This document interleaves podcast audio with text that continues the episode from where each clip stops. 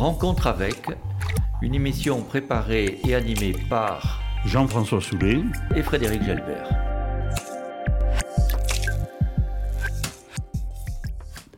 Rencontre avec aujourd'hui Marité Laclaverie. Mariée, mère de deux enfants, elle se dit grand-mère comblée, elle réside dans les Hautes-Pyrénées, elle est maintenant à la retraite, auparavant, après une maîtrise de cosmétologie, elle avait enseigné de nombreuses années. Mais ce qui la caractérise désormais, enfin, c'est un des aspects qui la caractérise, c'est qu'elle elle s'est toujours investie dans le bénévolat, soit auprès d'enfants malades, de personnes âgées, handicapées, et depuis une vingtaine d'années, elle accompagne des malades en fin de vie. Et c'est surtout sur ce type de bénévolat que je voudrais qu'on débute notre entretien. Alors, question euh, tout à fait classique. Euh, depuis combien de temps êtes-vous bénévole? Je crois que vous êtes bénévole au sein d'une association qui s'appelle Accompagnement Soins Palliatifs de Tarbes. Donc, depuis combien de temps? Et à quelle occasion? Qu'est-ce qui peut décider une personne de s'investir dans cette fonction J'ai toujours euh, accompagné des malades mon plus jeune âge dans la maladie, que ce soit des voisins, de la famille. Je me sentais interpellée pour euh, ce genre de visite, car il me semblait que je leur euh, faisais plaisir. Quand on est malade, on est seul. Et je crois que même en dehors de mon travail, le dimanche, je prenais le temps d'aller encore dans les hôpitaux. J'ai accompagné les malades avec l'association Indigo, créée par Madame Cabane pendant dix ans. Et puis quand j'ai pris la décision d'aller à l'SP2, soins, Société pyrénéenne des soins palliatifs, j'ai laissé un peu de côté les, enfants malades de Tarbes pour, euh, pour, pour, être plus libre, pour m'occuper des fins de vie. Alors je suppose que vous avez reçu euh, une formation pour apprendre à, aborder, à écouter, à partager euh, et surtout peut-être à évacuer les angoisses euh, des, malades. Alors comment est venu ce, pourquoi j'ai intégré cette association SP2 et la formation? Je suivais depuis cinq ans une jeune femme qui est devenue une amie à mots. Et la psychologue, Sylvaine, elle s'appelle Sylvaine, je ne sais pas son nom de famille, est venue me voir en me disant euh, Je crois que vous occupez beaucoup de cette personne, mais vous devriez intégrer euh, une association pour vous faire aider. C'est ce que j'ai fait. Donc, j'ai suivi une formation, je pense que c'est essentiel, euh, parce que aller voir des malades qui guérissent, c'est une chose, mais des malades qui vont mourir, c'est une autre. Donc j'ai suivi une formation sur un an, euh, à raison de deux samedis euh, par mois, avec euh, des intervenants qui étaient des docteurs, beaucoup des docteurs en oncologie, des infirmiers, des psychologues, des bénévoles concernés, et tout cela m'a apporté quand même euh, une aisance beaucoup plus sûre pour aller au premier contact de mes malades. Vous voyez, je ne devrais pas dire mes malades, on doit dire les malades. Et combien êtes-vous au sein de cette association? Nous sommes 25, nous sommes euh, par bassin de vie. Donc euh, à Tarbes, nous sommes une dizaine. Après, il y a Vic Bigorre, euh, Lannemezan, Argelès, euh, Rabastin. quels sont les âges, les milieux sociaux, culturels? On va, souvent rencontrer des, jeunes retraités. Oui. Parce qu'il faut quand même du temps. Parce qu'au départ, on, dit qu'on va visiter une fois par semaine. Mais quand on, arrive et qu'on arrive euh, à se lier un peu plus d'amitié, on va dire, euh, c'est pas peut-être le mot, mais euh, souvent on va tellement à l'essentiel dans la parole quand on visite nos malades qu'on a besoin de revenir les voir, même dans la semaine. Moi, il m'est arrivé d'y aller tous les jours pour une personne qui est seule. Alors, il faut du temps. Et les retraités sont souvent dans ce profil. Euh, J'ai sous les yeux la préface que le docteur euh, Melchior de Rosa, qui est oncologue à la clinique Lormeau, a écrit. C'est votre premier livre, nous en parlerons euh, à la fin de l'entretien de, de vos ouvrages. Et il vous décrit, on a l'impression que vous êtes très à l'aise dans la description qu'il fait. Marité, c'est un prénom, un sourire, une présence, un réconfort, autant pour les patients qu'elle visite que pour l'équipe soignante, si souvent débordée. Alors, cette aisance apparente, cette euh, empathie, ce, sourire que vous avez toujours, euh, c'est comment vous parvenez face à des cas très douloureux à- à avoir ce, comportement. Ouais, c'est une apparence aussi. Euh, c'est vrai que c'est pour ça que j'ai écrit ce livre qui a été un peu un exutoire pour moi. Surtout les premières visites, c'est toujours un peu difficile parce qu'on on ne sait pas qui va se trouver derrière la porte. Vous vous souvenez de votre première visite? Oui, oui, oui. J'étais accompagnée d'un bénévole ancien parce qu'après nous accompagnons les stagiaires euh, pendant quelques mois. Oui, oui, je me rappelle. Euh, J'ai une horte de regards et de mots encore en moi qui m'ont été dits et, et on, ne les, on, les- on ne les oublie pas. L'accueil a été euh, indifférent, froid, un peu chaleureux? Nous sommes attendus parce que nous ne rentrons pas dans une chambre, comme ça, euh, sans être. euh, quand- sans que la personne soit avertie. Euh, le- les médecins, les soignants, les aides-soignantes, les infirmiers euh, nous disent, euh, ils font une petite liste sur un papier et- pour d'aller à la rencontre de telle personne, chambre, non, non, 102, 103. Euh, on sait déjà le nom de la personne, c'est important. Moi, je fais toujours attention au nom et, et d'où ils viennent, de quel village, parce que ça peut faire une entrée en matière. Après, ce qu'ils ont, la maladie, ça m'intéresse pas. Et rarement, ils parlent de leur maladie. Mais euh, vous, vous savez, donc vous êtes averti un peu de, du malade que vous allez rencontrer, mais eux, euh, comment on vous présente? Ben, Une bénévole euh, qui va venir vous soutenir, vous parler avec vous, passer un petit moment. Oui. Bon, on, on le voit dès qu'on le rentre hein, dans la chambre, ouvrir la porte. Bon, et quand on ne connaît pas, bon, on se présente, je me présente, euh, et puis elle se présente souvent. Là, vous savez, les mots viennent très vite. On parle, on n'est pas avec une blouse blanche, on n'est pas un médecin, on n'est pas un psychologue, on est un peu comme eux, quoi. C'est une présence qui vient parler un peu de cœur à cœur. Dans votre premier livre, qui a été écrit donc il y a déjà 12 ans à peu près, non? Oui. Euh, Je vois 2009. Euh, ça s'appelle Un instant pour toujours, parole de fin de vie. Je l'ai relu euh, en préparant cet entretien.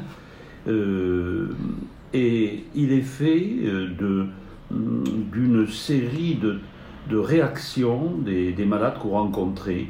C'est très court pour chacun, vous les appelez par leur prénom, Antoine, Marise, Chantal.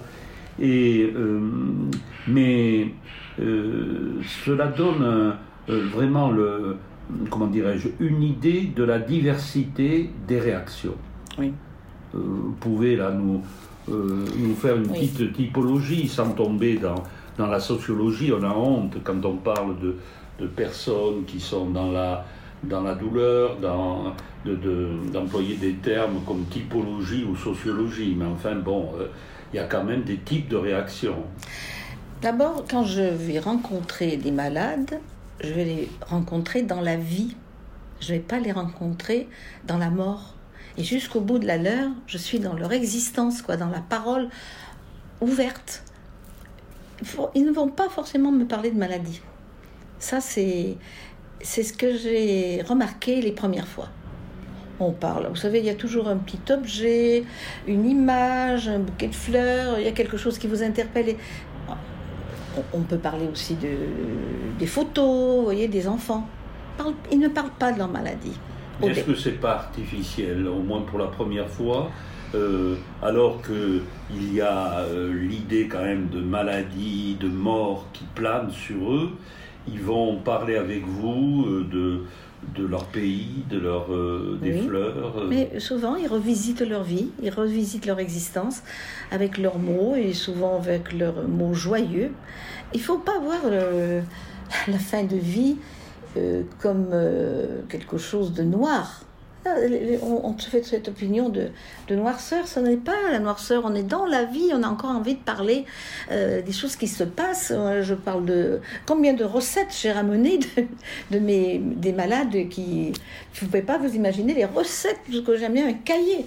Et euh, je vais vous parler de. Peut-être c'est mieux de, peut-être de donner un exemple. Une fois, je, rentre dans une euh, chambre. Il s'appelle Jean, ce monsieur. Je ne le connais pas. Et je vois quand même qu'il est très fatigué euh, à sa mine. Et il est angoissé. Pas pour lui. Je lui dis euh, Qu'est-ce qui se passe? Vous avez l'air euh, un peu. Il me dit Oui, je suis angoissé parce que ma femme a une maladie d'Alzheimer. Elle ne connaît que moi. Il voyait subitement, je suis arrivée ce soir, on m'a mis dans cette chambre, je ne sais pas pourquoi. Il se sentait pas malade ou il ne voulait pas être malade. Et il est, il est angoissé de savoir sa femme, sa femme toute seule. Et là, on, va un petit peu désamorcer ce, souci avec lui. Je vais essayer aussi de bien parler. On a pu trouver, il a pu trouver une cousine qui allait arriver. Enfin bon, il me dit, vous savez, quand j'irai mieux, bien sûr, euh, on ira peut-être dans un EHPAD tous les deux. Je lui dis, vous n'avez pas que des soucis quand même, vous avez, vous avez eu des moments de bonheur dans votre vie. Ah, il me dit, j'ai beaucoup voyagé. Et là, il part dans une conversation sur ses voyages qu'il a fait en Afrique, en Asie. Je le vois se transformer. Je viens, je vais continuer mes visites et puis je lui refais un petit coucou en passant et je lui dis ça va? Il me dit oui, on a trouvé une solution. Ma femme, bon, ma, ma, cousine va venir 15 jours au lieu de 8 jours. Euh, tout va bien. Oui, et je ne dis pas la suite parce que, enfin, cet homme, je suis revenue le, lendemain le voir, il était mort. Ah oui, oui, hélas. Je n'ai pas su euh, pour sa femme. Alors ça, c'est des... C'est en blanc pour nous. On aimerait savoir la suite et puis on est là, euh, démunis. Mais il aura eu ce petit moment. Bien sûr. Vous avez quand même de bonnes relations en général avec euh, le personnel médical et le, personnel paramédical. Quoi. Absolument, ah oui, oui, oui. Ils ne vous considèrent pas comme des, des, des, non. Non, non, non. Mais vous savez, il faut être discret. on a signé une charte de confidentialité. Euh, aussi bien nous, nous, devons être dans la discrétion euh, vis-à-vis d'eux. On, ne les remplace pas. on est là pour justement faire un petit on se fait des sourires, des, petits... Si j'ai besoin de demander à, un docteur euh, quelque chose sur un malade qui m'a inquiété, il va me répondre. Voilà, non. On a de bons rapports, vraiment. Et, votre arrivée la première fois dans la chambre d'un malade, euh, est-ce que c'est pas une occasion pour, euh, pour certains de, de constater de, que vraiment ils sont en fin de vie. Euh, ça me rappelle, nous avions vu à la télévision il y a deux ou trois ans dans un, euh, une maison de santé, euh, un EHPAD, que un chat, un chat était donc adopté par tout le monde et que on avait, on avait dû s'en séparer parce qu'on avait remarqué que quelques heures avant la mort d'un malade, il allait sur le lit et bien sûr, euh, ça s'était su et le, voir rentrer le chat, c'était terrible. Alors, est-ce qu'il n'y a pas ce syndrome du chat pour vous? Non. Non, parce que pour moi, pas du tout, puisque je vous dis que je vais voir quelqu'un en vie. Et j'y vais avec le sourire, et c'est très rare quand je ne sors pas avec un éclat de rire du, du côté de la personne et de moi-même. Je parle de. Pas deux, trois jours avant la mort, je parle de. Vous savez, les soins palliatifs, il ne faut pas en avoir peur parce que ça peut durer des années. Moi, j'ai suivi des personnes en soins palliatifs à domicile 5 ans, 3 ans, 1 an. Mhm. Alors là, euh, Oui, c'est important, on ne s'en rend pas compte, ça, oui, effectivement. oui, oui, oui. Et la personne qui me va rentrer, elle me demande, je ne dis pas que je suis euh, les soins palliatifs, je n'en parle pas, je dis je viens pour euh, un soutien présence, euh, si vous, voulez bien m'accepter, mais bien sûr.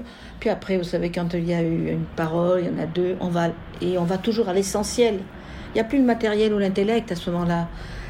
C'est dans le vrai que nous parlons. Et vous trouvez facilement votre place entre un psychologue, dans certains services il y a un psychologue, Oui. entre le prêtre auquel, euh, euh, ou le rabbin euh, auquel on peut faire appel, euh, si l'on est religieux, Euh, vous c'est autre chose, autre chose que la famille aussi. On ne parle pas de religion, jamais. On respecte tout le monde, mais on est sou- sou- souvent un soutien pour la famille aussi.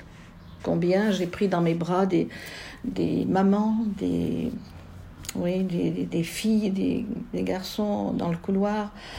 Je me souviens toujours de cette petite Sophie qui était 20 ans dans le lit de sa maman quand j'arrivais, vers 18h, j'arrivais à peu près, et qui a vu partir sa maman.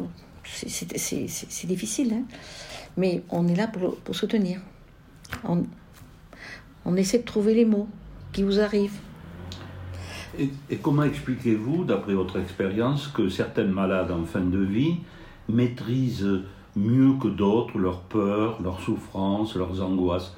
En général, ça vient de, de quoi? Quelle est la- euh, De quoi se nourrit leur force là, de... À la fin de leur vie. Oui, là, quand vous les rencontrez, il y a des malades qui quand même euh, maîtrisent mieux. euh, ce- Alors, ce on va, on va parler des, des- des cinq phases, les cinq étapes euh, écrites de- d'Elisabeth Ku- euh, Kubler-Ross, euh, qui sont euh, le déni. On est savez, quand vous avez un cancer, quand on vous l'annonce, c'est terrible. C'est la foudre qui vous tombe dessus. Donc il y a ces cinq phases qui, qui suivent bien le processus hein, de la maladie et de la fin de vie. Donc Alors, D'abord le il déni. y a le déni. Alors, On n'y croit pas. on n'y croit pas. non, On ne veut pas y croire. On peut pas y croire, c'est pas possible. Ce n'est pas pour nous, c'est pour quelqu'un d'autre. Après, il y a la révolte, la colère. hein. Bah, Pourquoi moi? Pourquoi ça m'arrive? Euh, euh, Non, c'est pas possible. Après, il y aura la négociation, le marchandage. Si je pouvais quand même tenir jusqu'au mariage de ma fille ou jusqu'à l'anniversaire de, de mon mari. Oui, il y a des, comme ça des moments. Après, il y a euh, la réflexion, la dépression. Ça, c'est quelque chose de, qui dure. J'ai parlé du déni, Oui. de la colère. Du marchandage et la dépression. La dépression, on ne peut pas savoir combien de temps elle va durer. Là, c'est une, La personne se ferme un petit se peu. ferme. Oui, elle, elle, elle ne voit personne. Souvent, elle est, elle est dans vraiment le, le désarroi le plus complet. Et après, alors c'est cette période-là dont vous parlez tout à l'heure, il y a l'acceptation. La maladie est acceptée. Il y a un relâchement de la part du malade, euh, le droit de se laisser aller quoi vers la mort. Et là, il y a une façon de, presque une joie qui revient dans cette acceptation, que l'on soit croyant ou pas. hein. Bien sûr, quand on a la foi, j'en ai rencontré les personnes qui, il y a quand même cet appui là où on peut euh, s'aider, qui, qui aide, qui, voilà les cinq phases de, Oui. d'Elisabeth Kubler-Ross, qui, qui était un médecin extraordinaire américain qui, qui a beaucoup écrit sur, euh, sur la fin de vie. Et que pensez-vous de la manière dont les médecins annoncent ou n'annoncent pas aux malades euh, qu'ils ont une maladie qui les condamne? Euh, donc, on a connu une période, euh, je pense à il y a 30 ans pour mon père, par exemple, qui est décédé d'un double cancer. Euh, on ne le lui a pas dit, La famille le savait, je le savais, mais on ne le lui a pas dit. Bon, il est évident qu'il se doutait de la gravité, puis le fait d'être dans certains services. Mais faut-il alors, je pense aussi que les médecins modulent selon les malades, mais quelle est la règle s'il y en a une C'était une époque, hein, le temps de votre papa, il y a peut-être 40 ans. Oui. Alors là, c'est vrai qu'il y avait beaucoup de, de, secrets. on ne disait pas tout. Maintenant, les médecins sont pour, pour dire. Hein. Pour dire, euh, ça dépend des médecins aussi.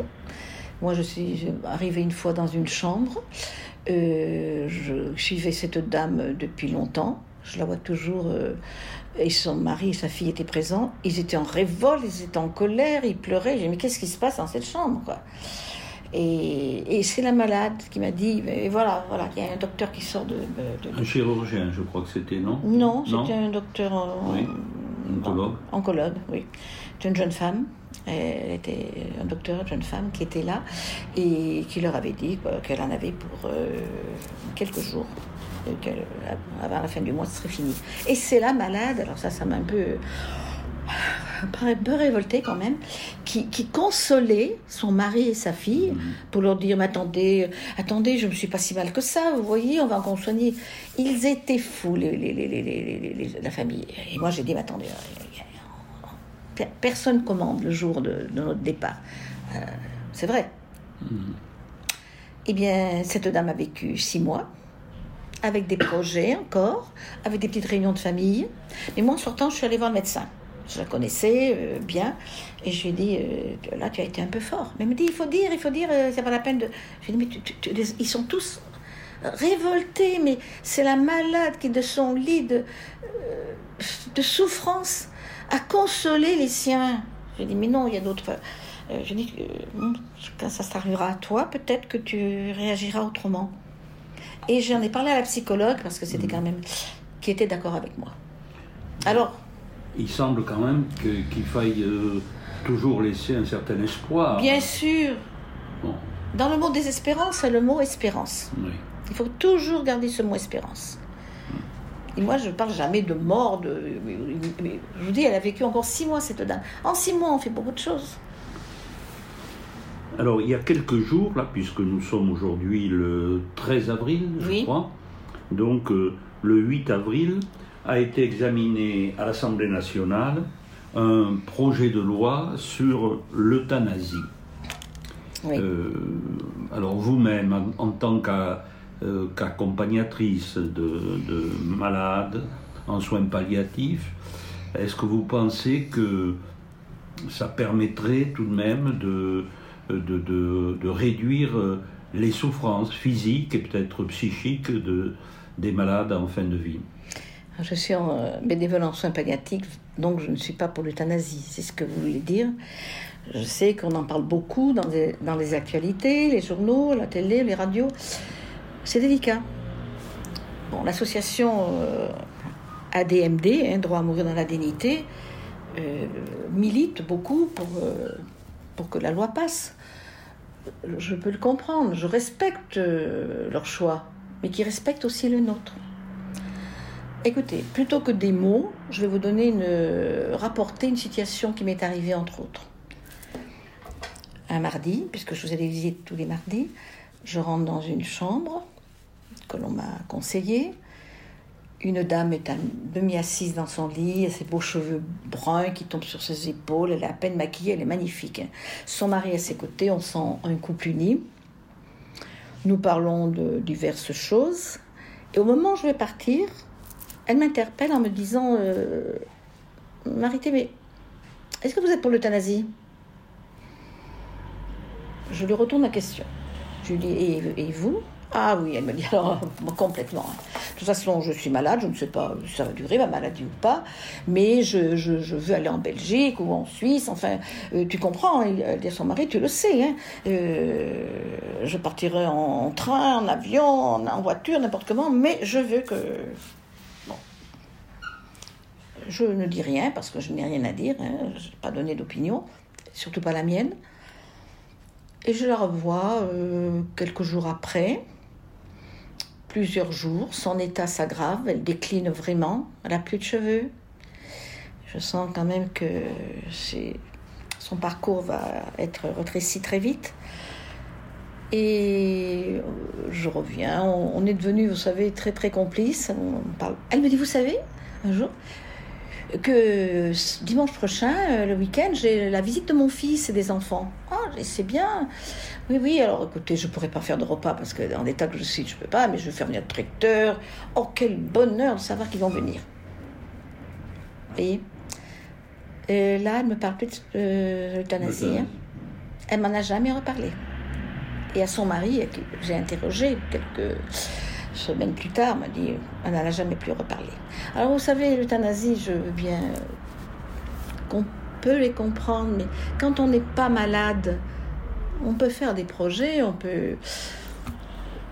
J'ai entendu une actrice l'autre jour euh, à la télé, elle disait euh, Ma mère à 80 ans, ne- euh, 80 ans, elle ne voulait plus de chimio.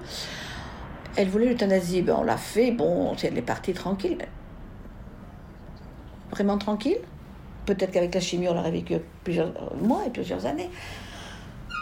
Je ne sais pas. Je... Écoutez, je pense que quand la douleur est éradiquée, la demande est moins pressante. J'en ai parlé aux médecins de, du service on- oncologie et, et palliatif. Ils m'ont tous dit qu'ils n'avaient rarement eu cette demande.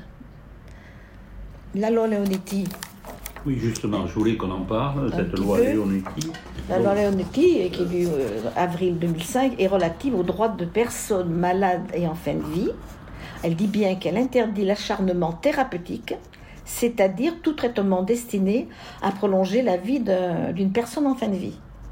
Oui, mais elle- n'est pas connue.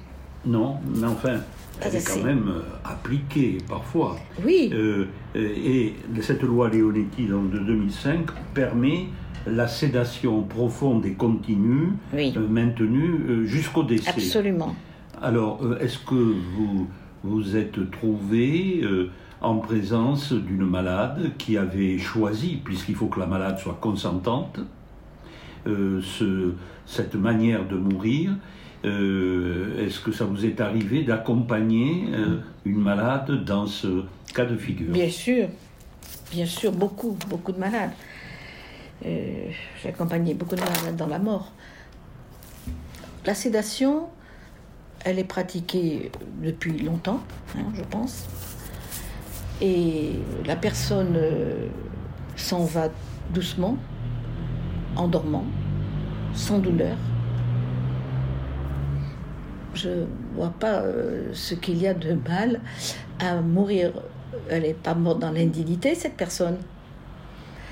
L'acte de l'euthanasie, c'est programmer un jour, une date, une heure, euh, injecter le produit, le poison.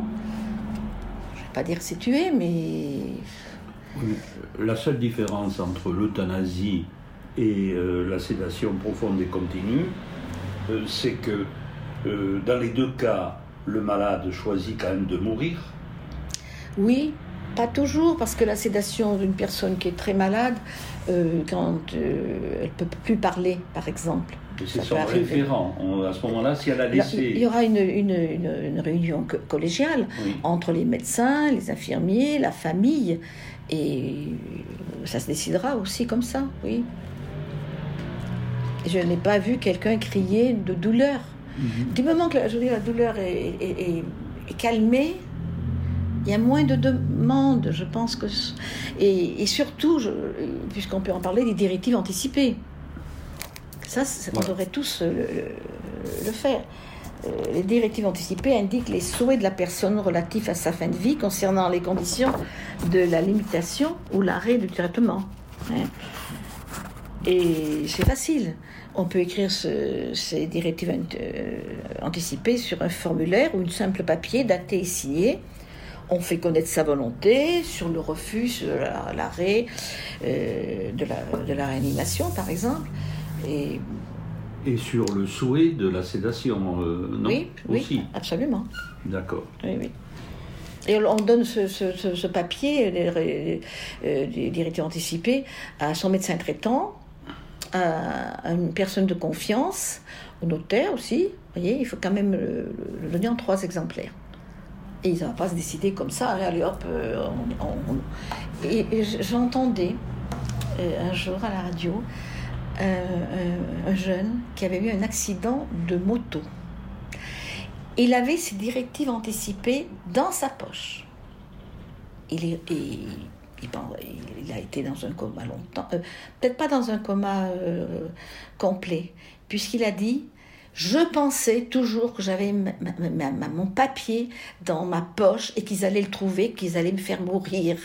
Je l'ai entendu dire ça. Et ce jeune a dit et Heureusement qu'ils ne l'ont pas touché. Mais bien sûr, eu- ils allaient pas, on ne fait pas mourir les gens comme ça.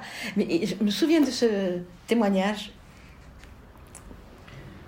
Alors, je vais arrêter là, euh, à regret, même si le sujet est très grave et très douloureux, euh, en invitant éventuellement les personnes qui sont intéressées, et intéressées notamment par la fonction que vous assumez euh, d'accompagnant donc euh, dans les soins palliatifs. Donc, je les renvoie à votre ouvrage, à votre premier ouvrage qu'on ne doit plus trouver d'ailleurs, si, en, Si, si. ah si, si. Donc, euh, Marité Laclaverie, Un instant pour toujours, parole de fin de vie à l'armatan. hein. Puisque là, euh, on voit très bien, très très bien, hein, c'est, euh, c'est bien écrit avec euh, simplicité, avec pudeur, tous les cas possibles que vous avez pu rencontrer.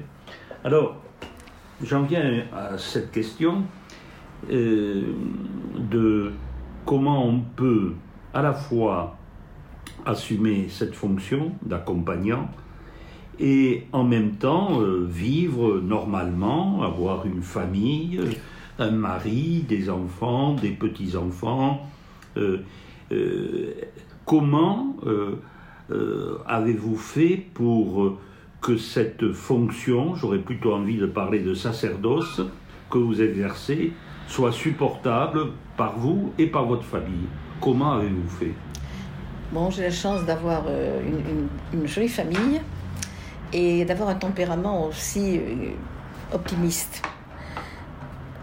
On vous apprend euh, justement en, psychologie qu'il faut savoir prendre la distance hein, avec. euh, au début, c'était difficile, c'est pour ça que mon exutoire, ça a été d'écrire. Parce que je gardais trop ça en moi, c'est vrai que ça me. c'est un peu anxiogène. hein. Mais avec des psychologues que nous rencontrons une fois par mois à l'association, on arrive à parler, à désamorcer un petit peu ce trop-plein de, de, de, charges émotionnelles que nous avons. Quand je vais, euh, quand j'allais à Lormeau, puisque maintenant c'est un peu difficile avec le confinement, je revenais par le parc et j'avais cette chance d'avoir cette verdure, toute cette euh, floraison devant moi.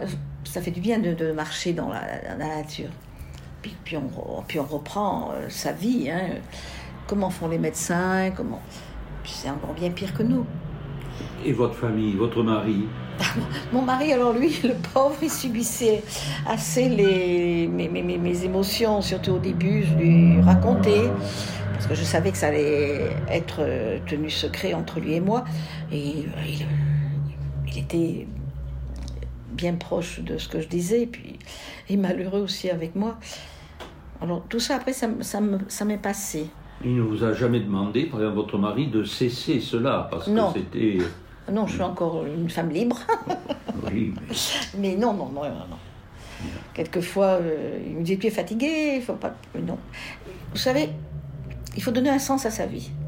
Comme d'autres s'occupent, euh, je sais pas, des, restos du cœur, des immigrants, des enfin, ben, de, de tas de, de bénévolat, euh, moi, ça a été celui-là, je l'ai choisi. Et quand on choisit, c'est que on accepte euh, tout ce qui va avec. Alors, euh, ce qui nous donne une clé quand même de euh, votre bonne humeur, euh, malgré tout, c'est euh, le fait que vous investissiez dans la peinture. Vous aimez peindre, Le je chant, crois. le chant. Le chant Ah oui, d'abord. Le chant. Ah oui. Donc vous participez à une chorale. oui, euh, qui s'appelle Harmonia, qui est issu d'un- du mouvement à cœur joie. Et moi, je chante depuis 40 ans. Depuis toute petite aussi, je chantais. J'adore. Vraiment, c'est une passion. Et je vais aussi à Lourdes, hein, je suis hospitalière. Oui. Depuis 20 ans aussi. Et puis vous écrivez. Et, oui, Donc voilà. vous avez commencé Oh, très modestement par ce premier livre donc, Oui. euh, que j'ai cité plusieurs fois. Et puis ensuite, il y en a eu un second, Marie de mon enfance, où vous racontez que c'est certainement autobiographique. hein. Tout- oui, les Voilà. trois sont Les trois autobiographiques. sont autobiographiques. Votre tante Marie va mourir, euh, alors que vous entretenez depuis euh, votre naissance des liens très privilégiés avec elle, c'est votre marraine. Euh, et là, vous allez rester à son chevet pendant 72 heures et, et vous éprouverez ensuite le besoin de raconter euh, à cette occasion-là tous les souvenirs qui vous reviennent en tête. C'est un très beau livre. Oui, c'est mon enfance racontée un peu dans une chambre euh, de fin de vie. Ma marraine a 96 ans. Euh, Je sais qu'elle n'est pas bien, donc je prends l'avion pour aller la rejoindre à Grenoble. Et dans cette chambre, où je n'ai je ne peux pas fixer mes idées sur un livre ou sur la télévision ou la radio. Je ne peux pas non plus lui parler tout le temps. Je, décide d'écrire. C'est ma seule façon de un peu de, de prouver que je l'aime encore et de la retenir. À un moment donné, je sais qu'elle partira, qu'il faudra lui laisser le droit de partir. Et, alors je demande aux infirmières des, papiers euh, volants et j'écris, j'écris, j'écris. Je ce que je vis avec elle d'abord. Euh, c'est une fin heureuse. C'est- vrai, une fin de. On ne va pas dire le bonheur de mourir, mais on se dit tout, on, se dit au revoir. euh, c'est vrai que j'ai rarement vécu cela. Et j'écris mon enfance en même temps. Après, quelques 72 heures, c'est quand même pas très long. Et j'ai repris après quelques, autres anecdotes, bien sûr. Alors, dans l'enfance, euh, c'est un peu drôle, un petit peu, on va dire. C'est par exemple le début de la Ce télévision. n'est pas du tout larmoyant, alors Non, que non. la scène de départ euh, pourrait y inciter, justement. Et non, non, c'est très bien enlevé. Donc, c'était votre second livre, euh, toujours à l'Armatan, Marie de mon enfance. Voilà. Et le troisième, à la septantaine, je te raconte. Alors là, le sujet est à la fois le même dans la mesure où on reste en famille, mais très différent, puisqu'il s'agit donc de, euh, de d'écrire un amour, un amour euh, fou, inconditionnel pour la petite fille que vous avez adoptée. Ah. Et c'est une description euh, très réussie, très réaliste de l'enfance, de l'adolescence, une, une réflexion aussi de la manière de vivre la vieillesse. hein, parce que vous avez un vrai talent euh, pour décrire les sentiments, les rencontres, euh, les lieux visités.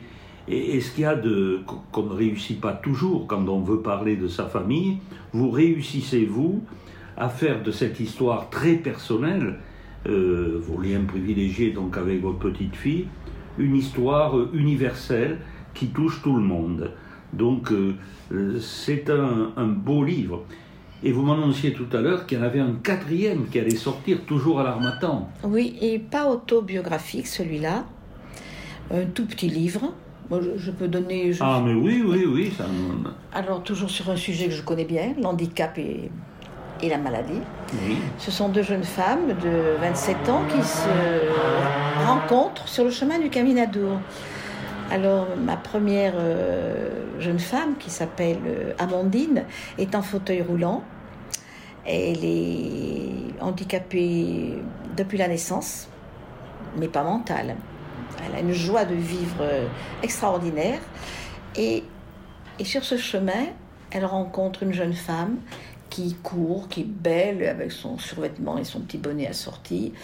Et un jour, elles, se font des petits sourires. Et puis, bon, un jour, elle, elle- Florence, la deuxième héroïne de mon livre, euh, s'arrête pour souffler un petit peu.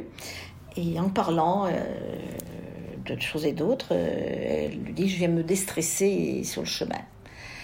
Et j'aime bien cet endroit. Elle lui dit Déstressez-vous. Elle se demande pourquoi elle est stressée avec euh, cette beauté. Alors, cette beauté, ce- Et elle enlève son petit bonnet Oui, oui. et elle est chauve. Et on a compris qu'elle a un cancer. Donc toutes les deux, c'est une rencontre providentielle, vraiment. euh, et j'ai aimé euh, cette histoire euh, inventée de mes deux jeunes femmes qui vont par la parole euh, euh, s'enrichir par leur euh, vie qui n'est pas commune. Et puis ça se terminera bien. voilà. Et quel est le nom de ce livre? Vous l'avez choisi Alors, déjà?